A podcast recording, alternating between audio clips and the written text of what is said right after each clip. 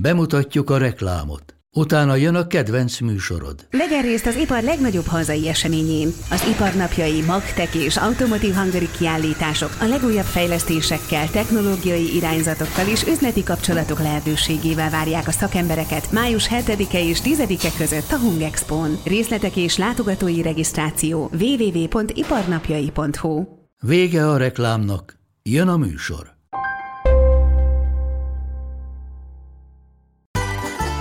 A Lega Favorita, a Sport TV legújabb podcastja, melynek majdnem minden percét az olasz focinak szenteljük. A mikrofonnál Takács Rita, Méhes Gábor és Kéri András Dániel. Üdv mindenkinek, az újabb Léga Favorita jelentkezik. Elképesztő fordulón vagyunk túl, hiszen két derbit is rendeztek vasárnap este, úgyhogy most itt az új podcastben Méhes Gáborral és Rutka Jánossal megbeszéljük ezt a különleges, szenzációs vasárnap estét. Mi itt a Sport TV-ben, Zümivel, Rudi pedig Skype-on csatlakozik, hogyha esetleg ö, hangban ez érződik, akkor, akkor emiatt vázolom a felállást. Zümi, hogy vagy? Világos kék inkben, derűsen, nagy boldogságban amiatt, hogy válogatott szünet következik. Ez azt jelenti, hogy a Láció az két hetet tölt mondjuk nagyjából a tabella második helyén minimum. szóval, hogy élted meg ezt az elmúlt néhány napot? Múlnak az órák, de nem múlik a boldogság. Jó, hát ez egy nagyon fontos győzelem volt. A meccs olyan volt, amilyen, de az örömömet abszolút nem kell szerintem, meg hát senkinek az örömét, aki abba az irányba húz, hogy befolyásolja azt, hogy a Róma ugye fél óra után emberhátrányba került. Szerintem teljesen jogos volt mind a két sárgalap, amit Ibányez kapott, bár tudom, hogy ennek kapcsán azért vannak ellenvetések a, a másik oldal részéről de hát azért szeretem azt a szezont, és ugye elég régen volt ilyen, 11 évvel ezelőtt, amikor oda-vissza sikerül legyőzni a, a Rómát, ráadásul ez két olyan meccs volt, amikor Láció még csak gólt sem kapott, Szóval ez egy nagyon, nagyon jó kis vasárnap délután volt. Arról nem is beszélve, hogy, hogy és persze a mérleg, ugye ez volt az ötödik, talán igen, amit a Csabival közösen közvetítettünk, és ugye négyet nyert a Láció ebből az öt meccsből, és egyet a Róma. Úgyhogy Csabi lemondana erről az élményről. De nem csak ezért mondom azt, hogy, hogy azért nekem minden ilyen páros közvetítés a Csabival, akinek egyébként én a, nagyon-nagyon kedvelem a, a munkásságát, bármihez is fog hozzá. Szóval ez, ez, egy, ez egy jó élmény. Igen, olyankor is kedveltem, amikor, amikor ők nyertek 3-0-ra, de így persze azért még nagyobb a boldogság. Egyébként nagyon szórakoztató ezt így kívülről hallgatni, nem Rudi? Ahogy ti beosztjátok, felosztjátok, hogy ki mikor szólal, meg, meg ahogy picit szurkálódtok egymással, ez eszméletlenül szórakoztató, és hozzátesz az élményhez, ami egyébként nem rossz, még hogyha nem is túl színvonalas a meccs, azért az egész, ami ott zajlik az olimpikóban, az szenzációs ilyenkor. Igen, ezek az apró iróniák és piszkálódások szerintem kifejezetten jót tesznek egy, egy mérkőzésnek, és én nagyon jókat szoktam rajtatok derülni. Bár bevallom össze, még talán kicsit kevésnek is tartom, mert ilyen esetben, ilyen esetben szerintem bőven elbírna többet is, amikor ennyire egy oldalra billen a méreg, de lehet, hogy ez már egy fair hozzáállás a részedről. Igen, ez abszolút empátia, a, és ez... Hiszen annyira egyértelmű ez a párharc most már, hogy... Igen, ez kialakult azért. Nem akarsz vele rugni mind a ketten érezzük szerintem, hogy hol a határ. És mivel tudom azt, hogy a Csabi mennyire szereti a Rómát, ő is tudja, hogy én mennyire szeretem a Lációt, nyilván egy bizonyos határon nem akarunk túlmenni, akkor sem, amikor lehetne még jobban piszkálni a másikat, mert, mert azért egy kicsit átérezzük a másiknak a helyzetét. Ugye én is voltam a rossz oldalon, igaz csak egyszer, a Csabi már négyszer, tehát ő most már tényleg igazán megszokhatta, hogy, hogy ez a fölállás. De, de szerintem ez, a, ez az empátia, az, az kell ehhez az egészhez, mert lehet, hogy idő után már, ha ez, ez, túlmenne egy bizonyos határon, akkor az a nézőt idegesíteni. Valószínű a Róma szurkolókat így is idegesítette, ráadásul mivel ugye az a felosztás, hogy amikor a Láció támad, én beszélek, amikor a Róma támad, és a Rómánál van labda, akkor Csabi beszél. Itt most ugye különösen a kiállítás után a labdabirtoklási arány is igencsak ment a Láció felé, tehát ezen a meccsen nekem kellett a fölosztás szerint többet beszélni, és aztán én gondolom azt, hogy azért, azért voltak olyan Róma drukkerek, akiknek elegük volt abból, hogy, hogy én pofáztam elég sokat ezen a, ezen a mérkőzésen. Aztán, aztán amikor a 3-0-ra nyert a Róma, ugye a tavalyi szezonban tavasszal, akkor, akkor meg a Csabi beszélt többet, mert akkor meg ők voltak egyértelmű fölényben, és ők domináltak. Hát ez egyszer így, egyszer úgy. És közben hány üzenetet Különben... kaptok ti ketten? Bocs, Rudi, mondja csak nyugodtan, aztán majd. Nem, nem, csak azt akartam kérdezni, vagy mondani, hogy különben aki Róma drukker, annak eh, azért hozzá kell szokni ehhez, hiszen eh, nem feltétlen Mourinho együttese az, aki folyamatosan labdát birtokol a mérkőzéseiken, pláne az elmúlt időszakban. Úgyhogy, eh, úgyhogy nyilván egy ilyen felosztásnál nem tudsz más csinálni, mint 70%-ba beszélni. Igen, az van, hogy szerintem Róma drukkerként ezt, ezt nagyon furcsa lehet megélni, hogy, hogy van egy Mourinho-d, aki miatt tudjuk, hogy, hogy azért nagyon sokan kimennek a meccsre, tehát hogy az ő vonzereje az, az még mindig, még mindig nagyon-nagyon erős. Van egy kereted, amely azért szerintem erre a szezonra jócskán megerősödött a tavalyi évhez képest, és akkor, és akkor mégiscsak játszod egymás után az ilyen típusú meccseket. Most függetlenül attól, hogy, hogy éppen 1-0-ra kikapsz, vagy 1-0-ra nyersz, mert szerintem azért sok olyan meccse volt a Rómának, amikor, amikor mondjuk nyert 1-0-ra adott esetben kettőre, de a játékkal azért mégsem nagyon lehettek a szurkolóik elégedettek. Szóval szerintem ez egy nagyon, nagyon furcsa helyzet lehet Róma drukkerként azt megélni.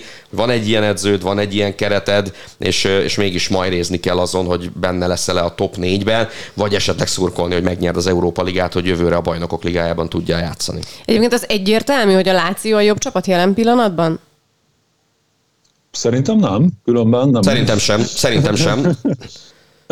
Szerintem ezek ilyen, tényleg ilyen pillanatnyi momentumok, és hogyha valóban nincs az a kiállítás, akkor nem vagyok százszerzalékig biztos benne, hogy hogy megnyeri a meccset a, a Láció, és láthatjuk, hogy milyen kevés gól esik a találkozóikon és, és a helyzet kialakítás sem olyan fergeteges különben. Ha megnézzük a november 6-ai mérkőzést is, azt, hogy volt 13 helyzet azon a, a mérkőzésen, most egy picit több, ugye 21-et lehetett számolni, az ez sem egy olyan hatalmas nagy szám. Nyilván most forma kérdése is az egész, szerintem egész szezonban nagyon hullámzó mindkét csapatnak a teljesítménye, és egy minimálisan a Láció talán ebből a szempontból előnyt élvez, és az elmúlt négy fordulóban ugye gólt sem kaptak, maga az a tény, hogy egy nagyon stabil védekezésük van, pedig ezt sokkal inkább a Rómától gondolnánk, de ugye a Láció az, aki nem kap gólokat az elmúlt mérkőzéseken, sőt 2023-ban már hat ilyen találkozója is van,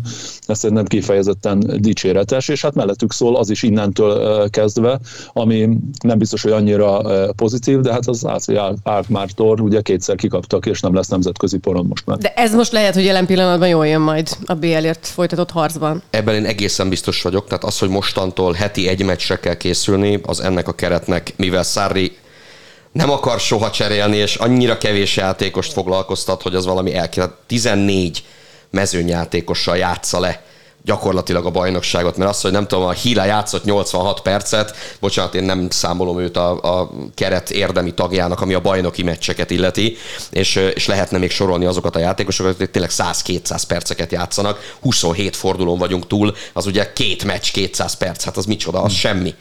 Tehát azt gondolom, hogy ez a kupa kiesés... De most mondjuk ő rotált többet különben ezen a mérkőzésen. Igen, de én ezt az ACT már elleni meccset, ezt bevallom őszintén nem tekintem mérvadónak.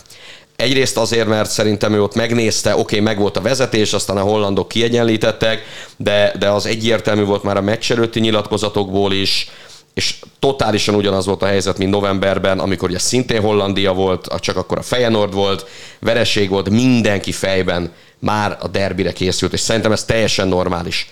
Tehát még ha ez a bajnokok ligája lenne, az Európa liga lenne, akkor, akkor oké. Okay de az, hogy, az, hogy most a konferencia ligában kiütöd az Acet Ákmárt, vagy meg tudod verni a Rómát másodszor is, és ellépsz öt pontra a városi riválistól, és megerősíted a pozíciódat a BL-ért folytatott harcban, szerintem, szerintem nincs ember, aki ne a másodikat választaná, és inkább azt mondaná, hogy persze, hát tegyünk bele mindent a, a konferencia ligába. És visszatérve még, bocsánat, az eredeti kérdésre, hogy, és tudom, hogy nagyon ilyen polkorrekt volt a válaszom, miközben hát habzó száj azt kell mondani, hogy hát persze, hogy a Láció a legjobb csapat, hát ez nem is kérdés, mármint hogy a, a legjobb, és hogy egyébként a, egyébként a Rómánál is jobb. Én inkább azt mondanám, hogy Mauricio Sarri tudja kihozni a rendelkezésére álló keretből a többet és a jobbat. És az, hogy Sarri, akinek szintén elég sok botránya volt a szezon elején a játékvezetőkkel, tehát ott volt egy nagyon cuki nyilatkozata, hogy, hogy szerintem nagyon sok pénzt kell fizetnie az ügyvédjének majd ebben az idényben, mert, mert nagyon sok dolga lesz, és a nyilatkozatai miatt, meg a játékvezetőkkel való problémái miatt majd folyamatosan mennie kell az ügyvédnek a fegyelmi tárgyalásokra. Ez ugye a Napoli elleni hazai veresség volt még a bajnokság elején. De azért, ha belegondolunk, azóta, azóta ő, ő, ő kapott büntetést, játékosok is kaptak büntetést, de azóta Sarri visszavett. És az, amit Mourinho csinált, tehát az, hogy most a Rómának 10 piros lapja van már ebben a szezonban, ugye ebben benne vannak a stábtagok, meg a, meg a kiállított Mourinho, a kiállított Salvatore Foti, azt szerintem iszonyat. Tehát az 27 meccs után az, hogy 10 piros lapod van, tehát amikor, amikor az edző, én tudom, hogy ez egy fegyver, és ez egy taktikai módszer lehet. De vissza is üthet egy idő után, tehát abszolút, utaznak lassan abszolút, rájuk, abszolút. szerinted? Tehát, tehát, szerintem, és azt azért Rudi jobban meg tudja erősíteni, tehát, tehát szerintem egy, egy játékvezetőben ezek benne maradnak. Tehát ha valakit te megsértesz, aki fújja a sípot és ítél, akkor, akkor lehet, hogy rendezed, lehet, hogy kezet fogsz, lehet, hogy mosolyogsz, de hogy az az ember nem fog neked megbocsátani igazán, és pláne, ha olyan cirkuszt művelsz, mint amit Mourinho most Szerrával, hogy ügyészség, meg, meg, meg, meg, meg jogi útra tereled, és polgári per, és akármi, hát az az ember nem fog megbocsátani, és a játékvezetők összezárnak. Tehát Ezt ebben biztos vagyok, mondani. hogy... Hát hogy, ez is egy csapat. Így van, így van. És lehet, hogy nincs mindenki ott jóban mindenkivel, és lehet, hogy játékvezetőnek is megvan a véleménye játékvezetőről, de hogy hogy magát a, a, a címert védik, és, és, a, és a mesterséget védik egymás között, az egészen biztos, és ez nagyon nem tesz jót a Rómának már.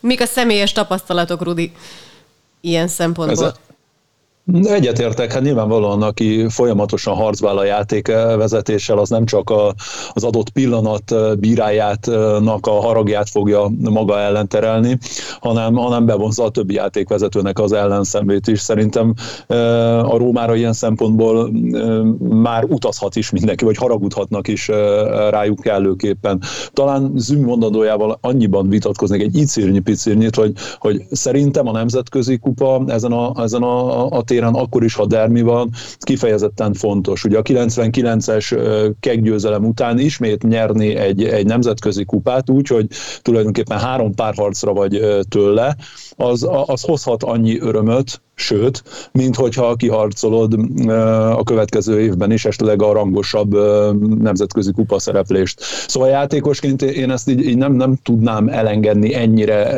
könnyen, pláne hogyha megnézzük, hogy milyen csapatok vannak a konferencia ligában, ugyanolyan könnyű lehetne az útja tulajdonképpen, vagy lehetett volna a Lációnak is, ha most ugye az már az Anderlechtet kapta, nem tudom, 8 vagy 9 az Anderlecht a belga bajnokságban, szóval, hogy simán elő döntő, döntő benne lett volna nekik a, a, a pakliban. Rudi, ebbe igazad van, csak én azt gondolom, hogy a Láció játékosok tökéletesen tudják most már azt, hogy Szárri kiben bízik, és kiben nem bízik. És ha még van meccs, még van meccs, még mész a konferencia ligába, még játszom, még préselnek ki belőled egy kis energiát, és, és nekem meggyőződésem, hogy a 75. perctől volt hat ember a pályán, aki lépni nem tudott. Mert ha, mert ha Szári használna 20-22 játék... Is. Egy párszor elmondtam, igen, rohadt ideges voltam, bevallom őszintén. Tehát a menne, Csabi... de nem tud. De igen, tehát nem tud, hát nem tudott, hát nem tudott, hát valóban. Csabi egyébként szerintem tudna mesélni arra, hogy miket mutogattam közben, miközben közvetítettünk, csak ez ugye a közvetítésben nem látszódott.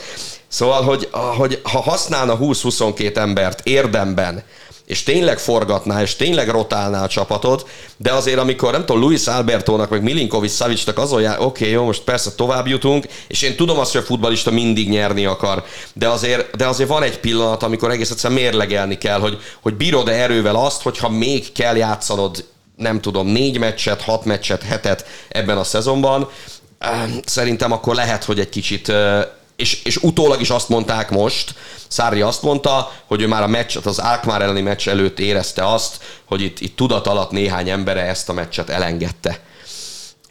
És, és hát meg aztán mondott még egy csomó mindent. Én azért meglepődtem azon, hogy itt már üvöltözésig ment a, a, a balhé, ugye Tára és Szári között kint Hollandiában és az is meggyőződésem, hogy, hogy Szári azért is nem cserélt most, mert egész egyszerűen meg akarta mutatni Lottitóéknak, hogy nincs ember, akit be tudjak cserélni, és inkább kockáztatok, és megmutatom, és hozzatok nekem ide még játékost, mert ez a keret, ez bővítésre szorul ahhoz, hogy, hogy ez a brigád, ez valóban több De azon is ha valaki tudjon. tényleg durván megsérül, és szükség van azokra, akik egyébként nem játszanak az egész szezonban semmit, akkor hogy adod az ő kezükbe a stafétát?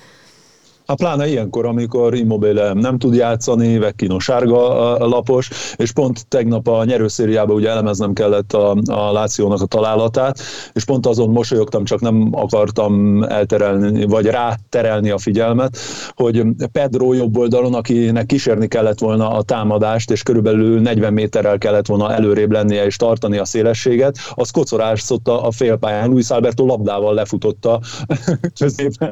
Szóval, hogy azért voltak ilyen feltűnő jelek.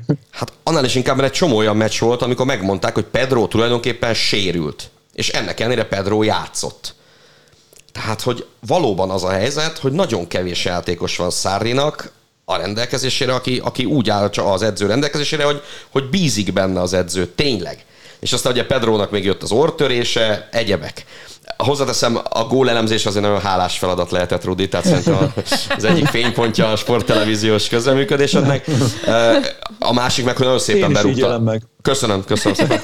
Szóval, hogy baromi szépen berúgta Cákányi, nem? Tehát az, az, egy, az egy mestermunka. Oké, hogy kellett előtte a, a római védők hibája, de, de azért abból a pozícióból úgy oda berugni, az azért az nem egy, nem egy mindennapos Hát de azért fogalmazunk, ugye ezen a szinten szerintem elvárható, hogy a hosszú sarkot kipasszolja valaki belsővel.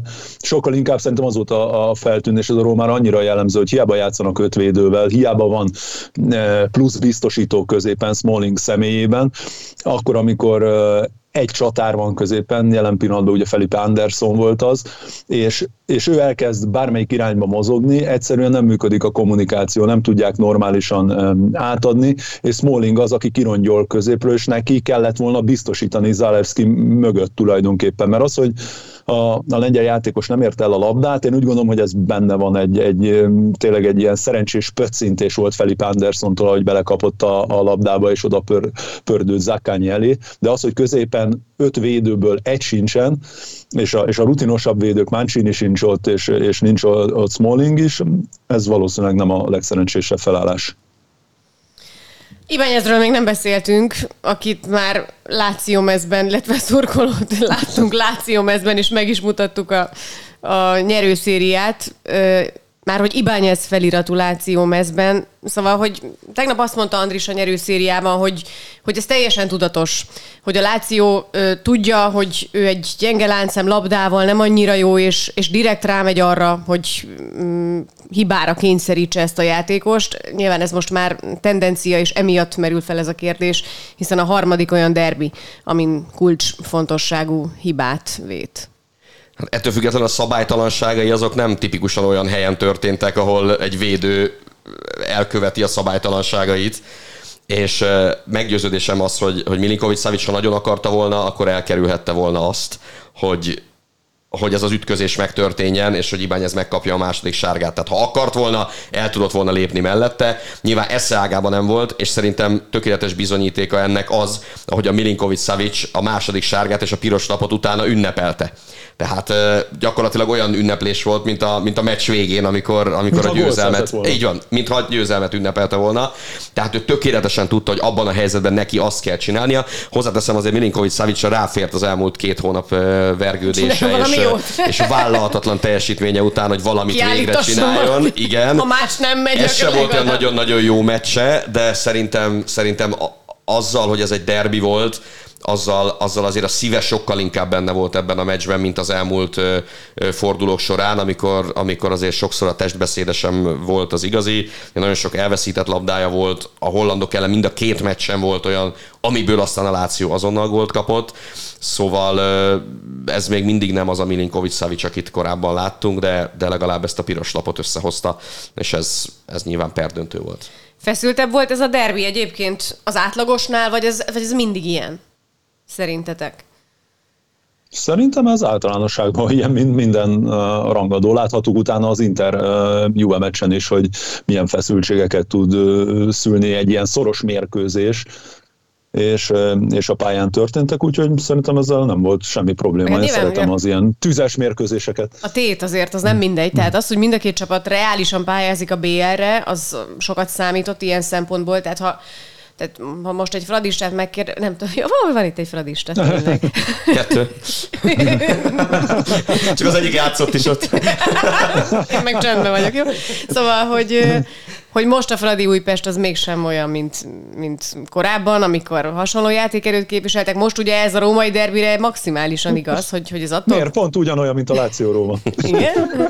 De nem lenne nem jobb, hogyha az Újpest is a dobogóért. Szerintem Nálunk is van otthon a családban, az öltfehérekért szorít, és ő azt mondja, hogy nem bánná, hogyha ez egy kicsit élesebb meccs lehetne. Szóval ez úgy igazi, hogy, hogy azért a két csapat játék minőségben, tudásban közel áll egymáshoz, és hasonló célokért küzd. Nagy volt a tét, ez biztos. Meg azért ne felejtsük el, hogy, hogy Mourinho nagyon, nagyon oda pöckölt a Láció kiesése után. Hát tulajdonképpen a, ők tovább jutottak, ők tovább jutottak, a Láció kiesett, ez nagyjából egy időben zajlott, és rögtön a sajtótájékoztatón a továbbjutásuk után akkor azt mondta, hogy hát egyébként is szerintem mondjuk a Juventusnak már semmi keresni valója nem lenne az Európa Ligában, mert szerintem ha egy csapat kiesik egy kupasorozatból, akkor annak nem kéne máshol folytatnia. Tehát a Juventusnak itt semmi keresni valója nincs. Egyébként meg, ha jól tudja, akkor nincs egy harmadik kupa, ahol még a Láció is folytathatná. És, és hát erre volt, erre volt nagyon-nagyon aranyos többi Lációs játékosnak a meccs után. Hát szerintem legalábbis nagyon aranyos megnyilvánulása.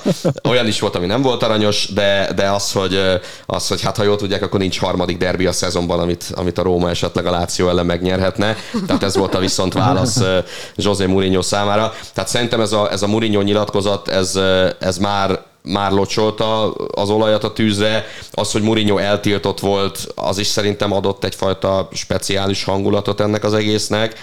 Ibányez kiállítása az, az még tovább fokozta szerintem a feszültséget, és, és ebből a szempontból nagyon nagy különbség nincs szerintem az elmúlt évek Róma Láció vagy Láció Róma mérkőzéseihez képest.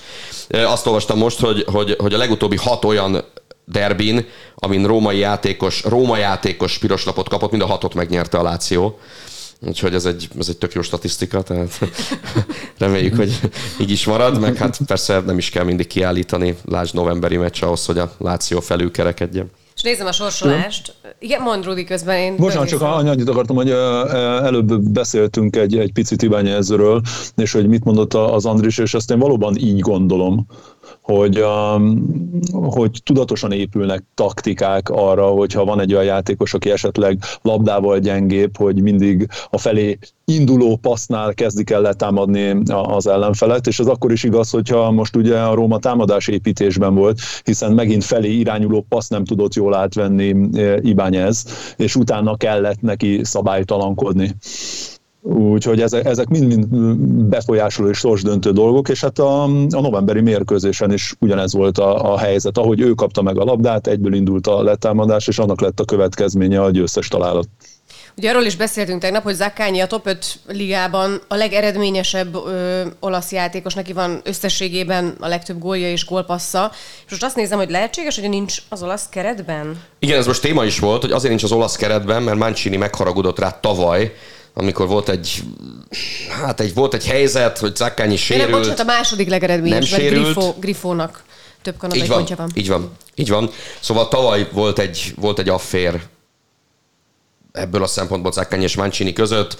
Mancini nem hitte el, hogy Zaccagni valóban sérült. Ja, ja, igen, Zaccagni azt mondta, hogy emlékszem. de igen, én sérült vagyok, és, és emiatt. Egyébként Szári szerintem pesgőt bontott, amiatt, hogy zaccagni nem kellett elmenni a válogatottba, és ugyanez igaz Kazálira is, aki egyébként szerintem most már hosszú hetek óta uh, egészen elképesztő formában játszik Rományolival párban. Tehát ugye 16 gól nélkül, kapott gól nélküli meccse van a Lációnak ebben a szezonban. Mi Európában a öt bajnoki. Így van, ugye? és Európában csak a Barcelonának van ennél több clean sheetje, és, és ebben azért persze benne van mindenki, de, de azért a két belső védő meg, meg különösen. Úgyhogy, úgyhogy jó volt megint nézni Kazálét és Rományolit együtt.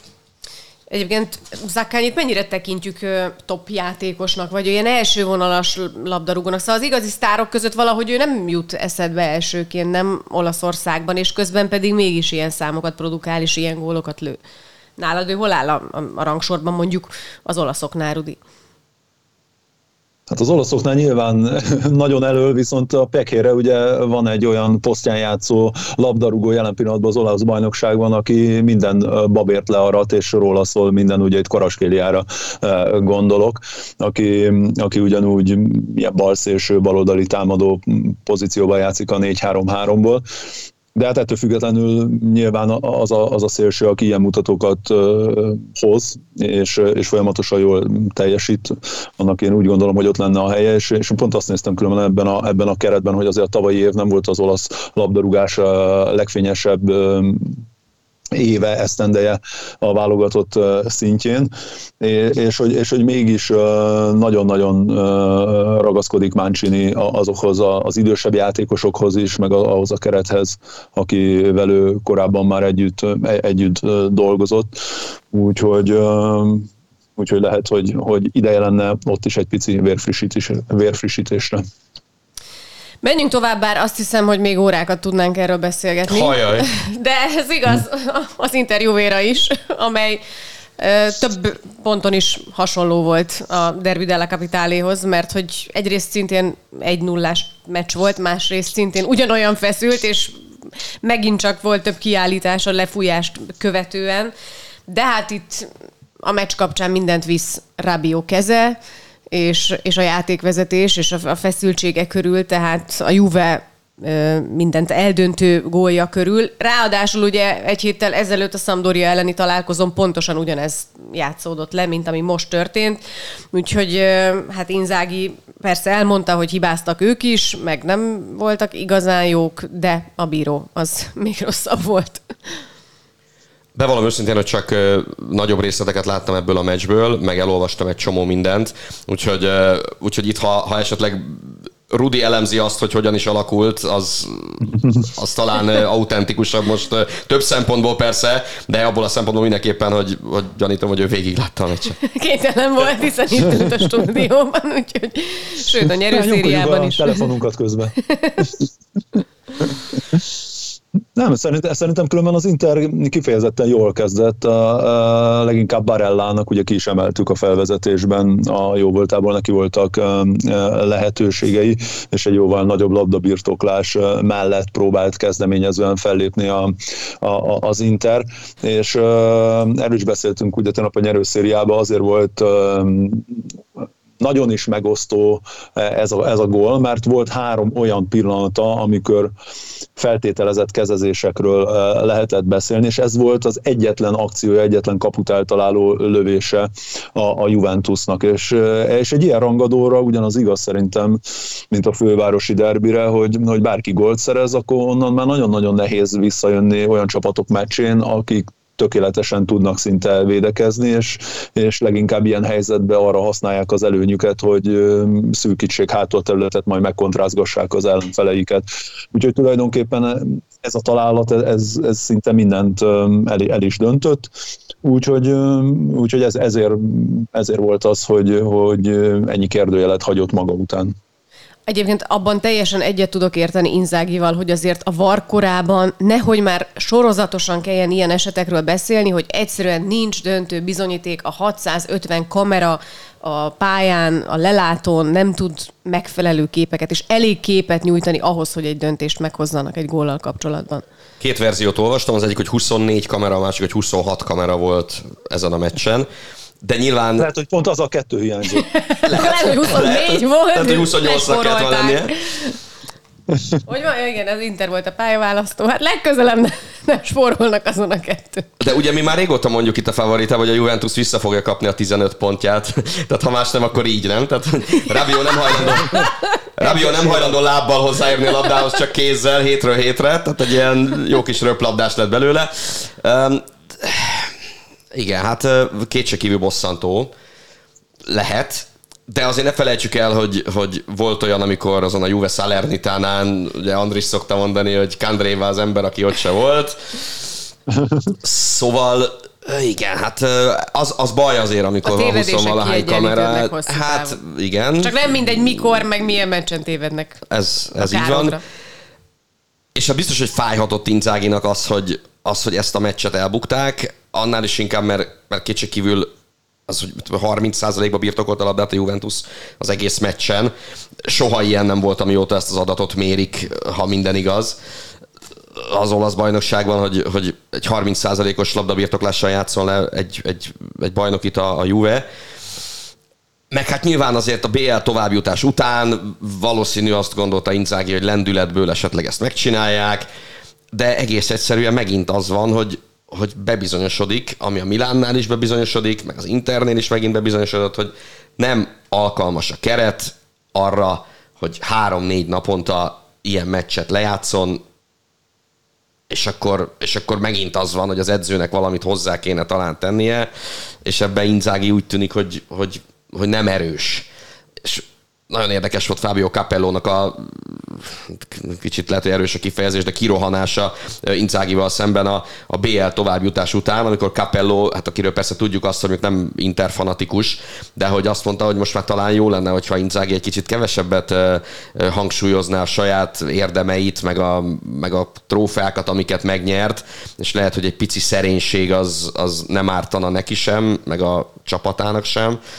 Szóval vannak, vannak szerintem ilyen szempontból is problémák az Internél, és, és azért egy kilencedik vereség. Igen. Az, azért az nagyon kemény. Tehát hogy 27 forduló után az, hogy egy Inter, amely úgy ment neki ennek a bajnoksága, jó, tavaly nem sikerült, de majd most megnyerjük, majd most sikerülni fog, az, hogy minden harmadik meccsét bukja, hát az valami egészen, egészen döbbenetes szerintem. Rudi, ezért te tegnap megvédted Inzágit a meccselése kapcsán. Ugye Bárella lecserélése, ami miatt elsősorban megkapta ő a magáét, és azért ugye erre te reagáltál a tegnapi műsorban. Igen, ismételjem magamat? Nyugodtan szerintem nem biztos, hogy mindenki látta azt az adást, aki hallgatja nem hiszem, a favoritát. Hogy van ilyen.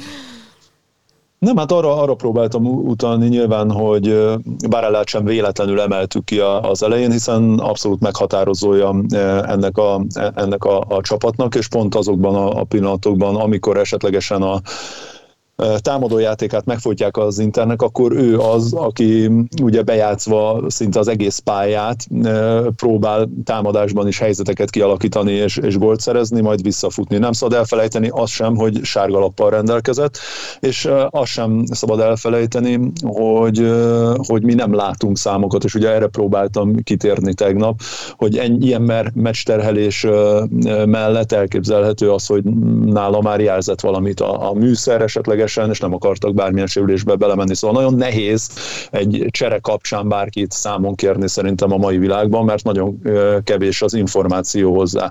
Ugyanakkor azt is vallom, hogy a bajnokság legelejétől fogva hangoztattuk azt, hogy talán az Internek a legmélyebb és a legbővebb a, a, a kerete. És most mégis arról beszélünk, hogy ez hogy nem alkalmas arra, hogy három naponta játszanak.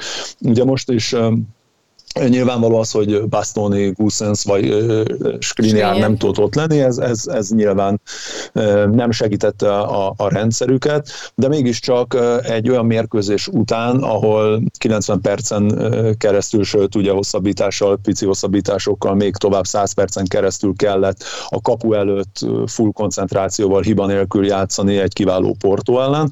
Ez, e, ez nyilván magával hordozza az, hogy lehet, hogy egy ilyen mérkőzés lehetne olyanoknak is lehetőséget adni bátran, akik, akik amúgy szerintem simán meg tudnák állni a helyüket, gondolok itt akár Gagliardinire, vagy Ászlánira, és mégsem mer hozzájuk nyúlni, vagy Kórát még nem lehetett kezdőként játszani.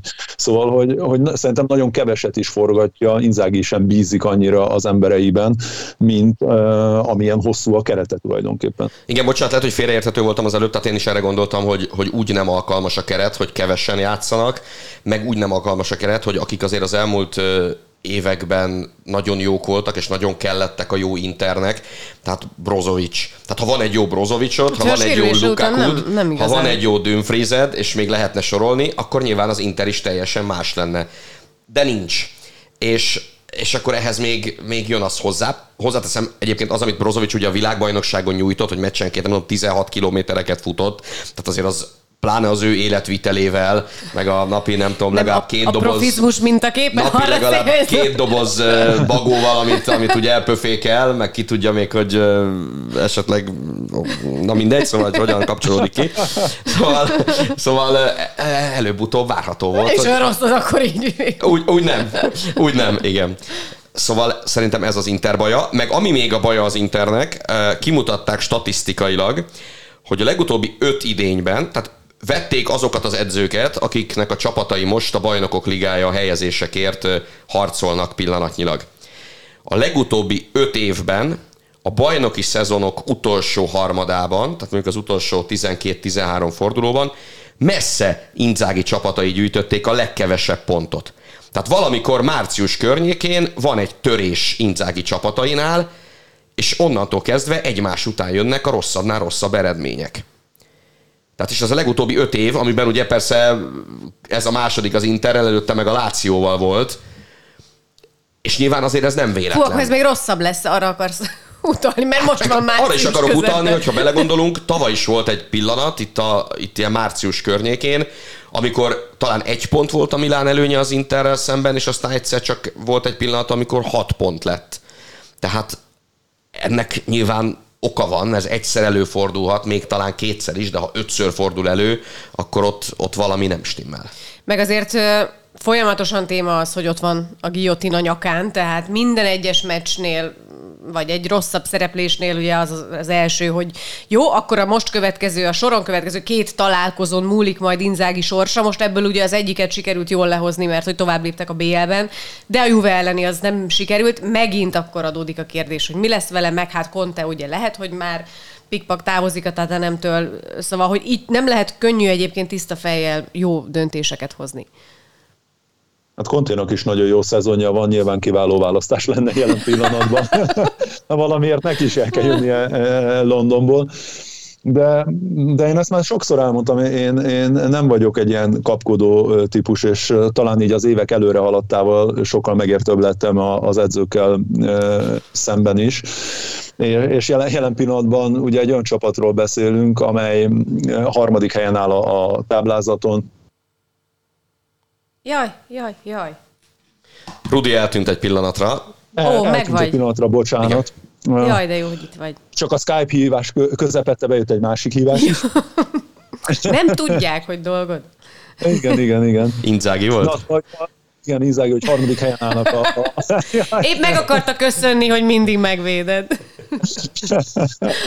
igen, pont, pont egy így egyet akartak kiosztani a következő fordulóra. Na, szóval, hogy harmadik helyen állnak, a legnagyobb esélyesek arra, hogy a következő évben is a, a bajnokok ligájába szerepeljenek szerintem, még továbbra is, attól függetlenül, hogy a Láció két ponttal eh, előttük van, és, eh, és a bajnokok ligájában is, de nem csak a bajnokok ligájában különben, hanem az Európa Ligában is ugye az olasz csapatoknak kedvezett szerintem nagy mértékben ez a sorsolás, és, és akár még anna, annak is ott van az esélye, mint kupa specialistának, különben megnyerték a szuperkupát is már idén, hogy, hogy bejussanak a bajnokok ligája döntőjébe. És azért ez, ez egy hatalmas dolog lenne ebben a, a szezonban, már maga az a tény is, hogyha a Benfica ellenében elődöntőbe jutnának, hiszen akkor száz százalék, hogy olasz csapat fogja a döntőt játszani. Egyébként tényleg mennyit panaszkodunk itt Andrissal mindig, hogy hú, hát az olasz foci most vajon ugye top bajnokságok között hanyadik helyen áll, és tessék, a BL-ben a 83 olasz, úgyhogy hát akár tényleg reménykedhetünk itt valami nagyon szép végjátékban. Simán lehet, de én nagyon meg lennék lepve, hogyha erről az ágról nem a Napoli jutna be a bajnokok ligája döntőjébe. Azzal együtt persze, hogy emlékszünk a január elejé meccsre, amikor az Inter egy fantasztikus teljesítménnyel egy nullára legyőzte a Napolit. Hozzáteszem, hogy szerintem az Inter most nincs olyan állapotban, mint, mint amilyen állapotban akkor volt. A Napoli meg továbbra is szélvész gyorsan repeszt előre, és megy a Scudetto felé. Na jó, de azt a formát ők bármikor hozzák, nem? A Ez 90 igen. percen keresztül stabil védekezést. Igen, hát én most azt mondom, hogy, hogy, hogy Napoli ezen az ágon, a másik ágon meg nagyon szeretném, hogy Manchester City legyen, de attól félek, hogy nem az lesz.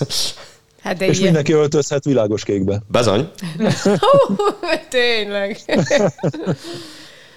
A Napoli akkor kerüljön mindenképp szóba. Most ugye április 30-a az a dátum, ami a legoptimistább esetben a bajnoki címet jelentheti. Ráadásul a Salernitana ellen otthon, tehát egy nem is tudom, a Salerno nagyon közel van Nápolyhoz, hogy ez egy ilyen régiós derbi, vagy mi, mi hogy fogalmazunk ezzel a meccsel kapcsolatban.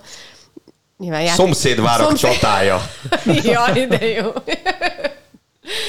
vagy elrontja majd Szóza a Napoli bajnokat, és elhalasztja, mert elrontani már ezt nem lehet. Na mindegy, szóval, hogy tényleg itt is egyre korábbi időpontról beszélünk. Eddig a májusi, tehát Fiorentina elleni találkozót lőttük be, most megint egyre közelebb ez az időpont, mert hogy a többiek azok buknak, a Napoli meg nem bukik, csak nagyon ritkán. Ugye, néha Láció, néha az Inter ellen, de, de hát tényleg ez a két vereség ebben az idényben, úgyhogy ők most 4-0-ra nyertek a hétvégén. Persze nem, ott is nüanszok mm, befolyásoltak a meccset, nem volt talán ekkora különbség a két csapat között, mint amit a végeredmény mutat, de a Napoli érdemeiből ez sokat nem volna. Hát és hát nem szoktak a Torinónak. Volt. Tessék? Volt ekkora különbség? Szerintem volt ekkora különbség. Igen, szerintem inkább, inkább azt kell kiemelni, hogy, hogy ott egy nullnál volt a Torinónak egy olyan helyzete, és eh, meretnek egy visszavetődése, kapufáról bepattanó labda, minden. Hogyha az bemegy, igen, akkor igen, hát erre gondoltam. Szorosabb. Így van. és azért nem nagyon szoktak a Torinónak négyeket rúgni. Hát csak a Juventus. Hát sőt, azt néztem, idén, idén nem, de ugye az is 4-2 lett, igen. Igen, igen, igen. Jó, hát az ember egyik hétre a másikra emeli a kalapját Spallettiék előtt. És mindenki alájuk tesz, tehát az összes többi rivális így szépen folyamatosan hullatja a pontokat, csak hogy, hogy még inkább kiemeljék ennek a csapatnak most a sokszínűségét, a magabiztosságát, az önbizalmát, a jó futballját. És szerintem sokkal könnyebb lehet így játszani nekik, hogy tulajdonképpen semmiféle nyomás nincsen. Tehát tényleg a naptár az ellenfél, hogy mikor leszek bajnok az meg azért nem olyan nagy rivális, mert nem ritkán rúg a naptár gólokat. Um, Szóval, szóval szerintem ez, ez, még, ez még segít nekik, és szerintem az, hogy ekkora előnyük van, ez segíteni fog nekik a bajnokok ligájában is. Mert, nem kell megdögleni minden meccset. Mert lehet sakkozni. És ráadásul bárkit tesz be, az, az fantasztikusan játszik és Spalletti szeret sakkozni. Ugye megint csak Lozano Politano csere volt, és Mario Rui Oliveira, szóval ez a két pozíció, ahol ő változtatni és rotálni szokott, úgyhogy én tényleg kíváncsian várom, hogy mikor jön el az a pillanat, amikor esetleg mer egy picit lazítani bármelyik front, fronton, vagyis hát a bármelyik frontban most már nyilván az olasz bajnokság az, ahol lehet, de ettől függetlenül ezért mondtam, hogy a bajnokok ligájában, hogyha az Inter jutna tovább, mint általam kupa specialistának vélt csapat, az ők nagyon meg tudnák nehezíteni a, a, a dolgukat, mert ugye pont ők voltak meg a Láció az, aki szinte helyzetkidolgozások nélkül egy-egy kaput eltaláló lövéssel, és azért a Lációnak is Vekinol lövésénél azért nem kis szerencsé volt, nem mindennapos, hogy így eltalál valaki egy, egy 25 méteres lövést. Szóval pont az ilyen mérkőzések azok, amelyek, amelyeket ők is azért picit nehezen nehezebben vesznek, szóval az ő szempontjukból sokkal jobb lenne egy Benfica továbbjutás. Jön ugye most a válogatott szünet, mm, és az olaszokra két ebbés elejtező vár, rögtön az angolok elleni találkozóval kezdenek majd. Ugye a Nemzetek Ligájában egy csoportban voltak, meg hát az EB döntőt, ugye megnyerte az olasz válogatott az angolok ellen. Milyen szerintetek most ez a keret? Hiányoltok-e valakit? Van-e nagy meglepetés a számotokra? Bocsánat, azon gondolkozom, hogy azért, mert a Zsirú nem játszott a hétvégén, most nem fogunk a Milánról beszélni, tényleg? Jó, hát nem, nem baj, csak kérdezem. nem is értem, miért Zsirúra hegyezett ki. Nem, hát csak ezt tudom elképzelni, hogy azért nem beszélünk a címvédőről, mert nem játszott a, a top spiller. Nem is tudom, mit mondjak erre. Én sem tudnám a helyedben. De inkább messiás az oka. Nem. Egészség. Nem tüsszögtem. Nem? nem, Nem, nem. Ja, bocsánat. De egészségünkre azért. Hátra, de egészségetek. Jó, akkor jó, kettő perc milánozásra van időnk, nincs több. Nekem nagyon szimpatikus volt Pioli nyilatkozata. Azt mondta, hogy egy csapat úgy játszik, mint hogy a Milán Udinében játszott, akkor, akkor az az edző felelőssége, és az azt jelenti, hogy az edző nem végezte jól a dolgát. És itt rögtön van egy Némi ellentét. Ellentét a Inzági féle attitűd. Persze más volt a vereségnek a, a, a lefolyása is természetesen, de azért az, hogy a Milán belement ebbe a meccsbe, és ugye nem először fordult elő, hogy a Firenzei meccsen a Fiorentina ellen mondták ők maguk is azt, hogy, hogy nem lehet így ilyen hozzáállással egy ilyen ellen, semmilyen ellenféle szembe, de, de pláne egy jó ellenféle szemben ö, ö, meccsbe menni. És itt én ugyanezt éreztem, hogy, hogy olyan, olyan fölényben volt az Udinéz az első pillanattól kezdve. Más kérdés, nem érdekes volt azért az a például a 11-es, amit a Milán kapott, de tök jó, hogy történelmi meccs volt ezzel, hogy Ibra lett a legidősebb gólszerző a, a szériában, tehát valami nagyot azért mégiscsak csinált Zsirú távol létében ugyan. De hogy ez megint ez egyébként ez a kezezés történet, tehát az, hogy, az, hogy szemben áll egy játékvezető tök közel, nagyon határozottan azt mondja, hogy nem fogok 11-est adni, mert ugye a combról, térdről pattant a labda oda Bio karjára, aztán kicsivel később ugye megállítják, kommunikálnak, és akkor azt mondják, hogy gyereki nézd meg, megnézi, és annak ellenére, hogy két perce korábban még őrült határozottan állította, hogy nála ez nem 11-es, megnézte, és hiába egy másik testrészről pattant oda a labda, mégiscsak megadta. Szóval ez a kezezés szabály, és ennek a megítélése, meg egyáltalán a várnak a, a, a használata az nagyon jó, szerintem jó, hogy van, csak csak vannak azért problémák így is. De Rudi, nálad az volt egyértelműen. Már hogy 11-es. Igen, mert hogy uh, én uh, azt mondtam tegnap is a, a nyerőszériában, hogy uh, ugye egy minimálisan ért uh, hozzá az oldalához, és onnan pattant föl a kezére, ami viszont abszolút uh, természetellenes tartásban százszázalékosan megnövelve a testének a felületét, tehát megakadályozta a labda jó helyre való továbbkerülését és a passz. Szóval én úgy gondoltam, én úgy gondolom, hogy ez megadható volt, még akkor is, ha azt én is vallom, hogy azért beszélgetünk most ilyen dolgokról, mert hogy egyszerűen ez nincsen lekonkretizálva. És valószínűleg a Varszobában is eh, így gondolkoztak, és ezért hívták eh, ki a játékvezetőt, hogy nézze meg újra, mert hogy ez, eh, ez lehet, hogy saját testrészről pattant oda, de hát mégis ugye ez egy kicsit másmilyen tartás, mint amikor normális, természetes testhelyzet, természetes tartásban van az embernek a keze. Akkor ennyit a Miláról.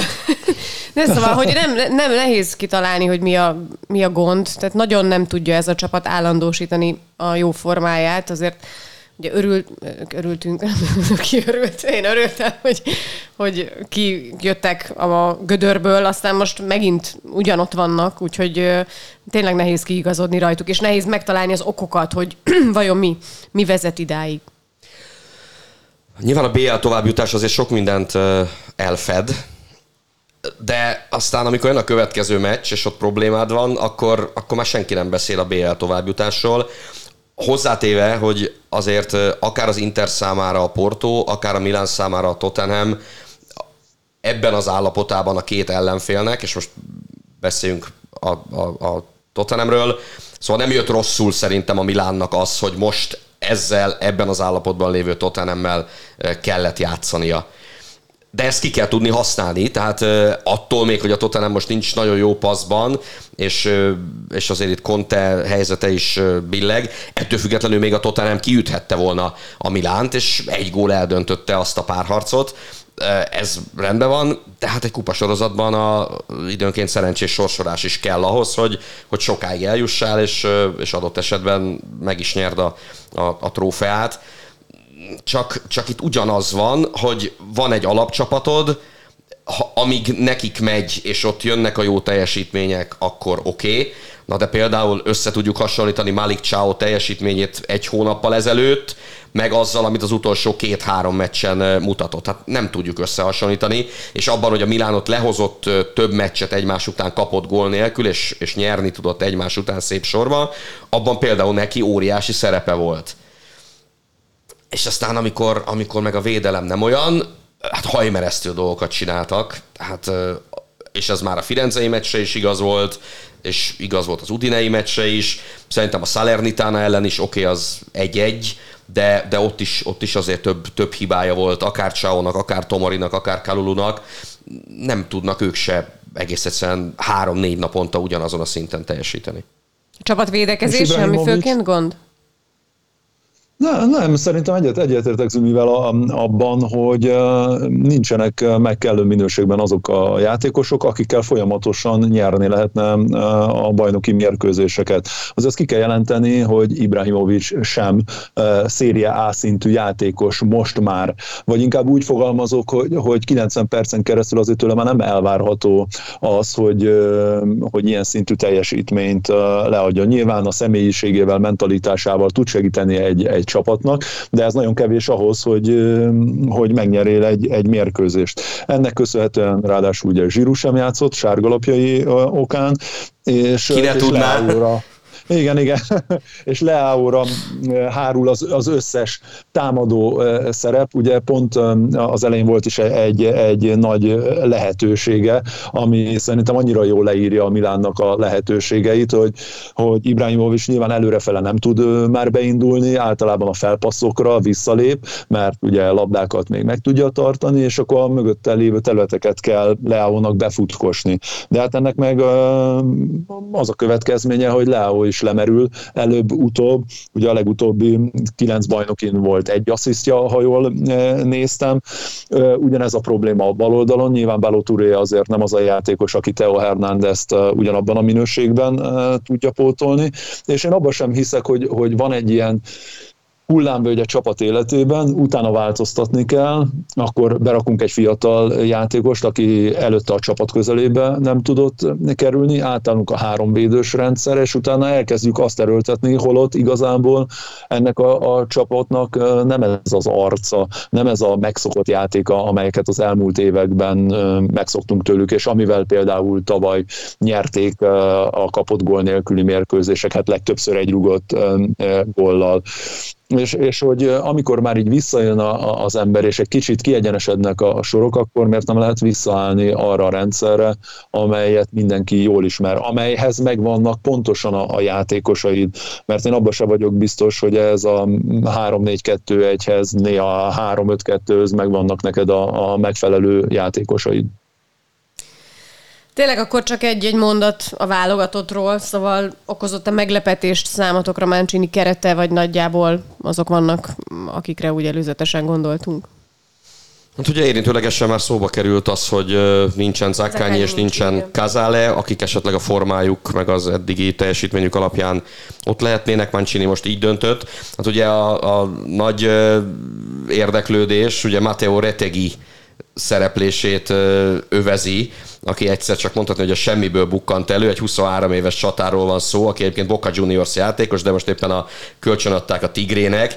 És, kiderült, és argentin. Argentin, és kiderült, hogy a, az anyai nagypapája révén szicíliai ősökkel bír, és így aztán bevethető az olasz válogatottban, és mivel nincsen immobile, nincsen Raspadori, Scamacca sincs százszázalékos állapotban, így aztán, így aztán Roberto Mancini úgy döntött, hogy, hogy esetleg megnézi Retegit.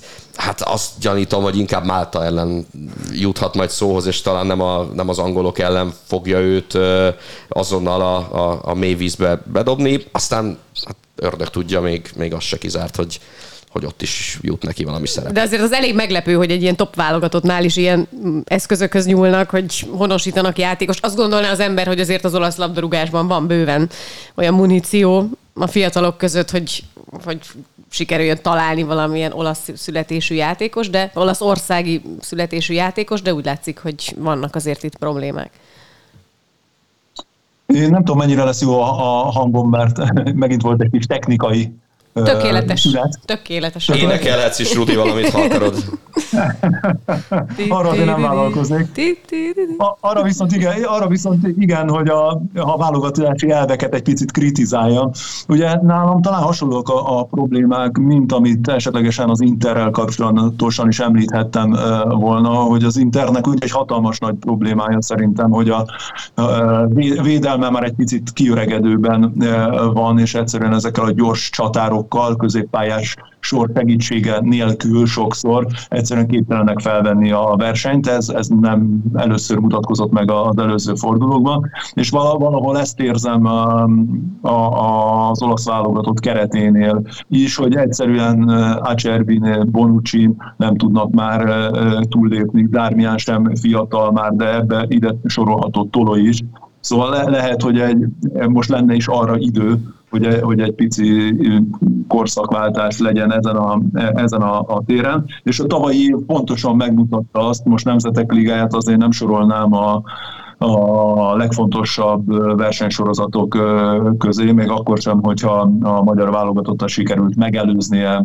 az olaszoknak de, de a többiek ö, ö, ellen ugye a tavalyi évben azért nem volt annyira a többi válogatott ellen annyira sikeres ez a, ez a csapat. 2 0 vereséggel zárták a novemberi, novemberben az évet. Szóval én azért vártam volna, egy, vártam volna több új arcot ebben a, ebben a keretben. Hát megbeszéljük majd legközelebb, hogy hogy sikerült, bocsánat, itt közben fellöktem az asztalt. Szóval, Pedig hogy, ezt az Andris szokta. hogy, hogy, hogy sikerült az olasz válogatottnak ez a két találkozó, meg hát aztán jön majd a folytatás a bajnokságban, úgyhogy akkor is jelentkezünk. Rudi, Zömi, köszönöm szépen nektek, hogy itt voltatok. A hallgatóknak pedig a figyelmet, mindenkinek további szép napot, szép hetet, minden jót. Sziasztok! Köszönjük szépen, szervusztok! A műsor a Béton partnere.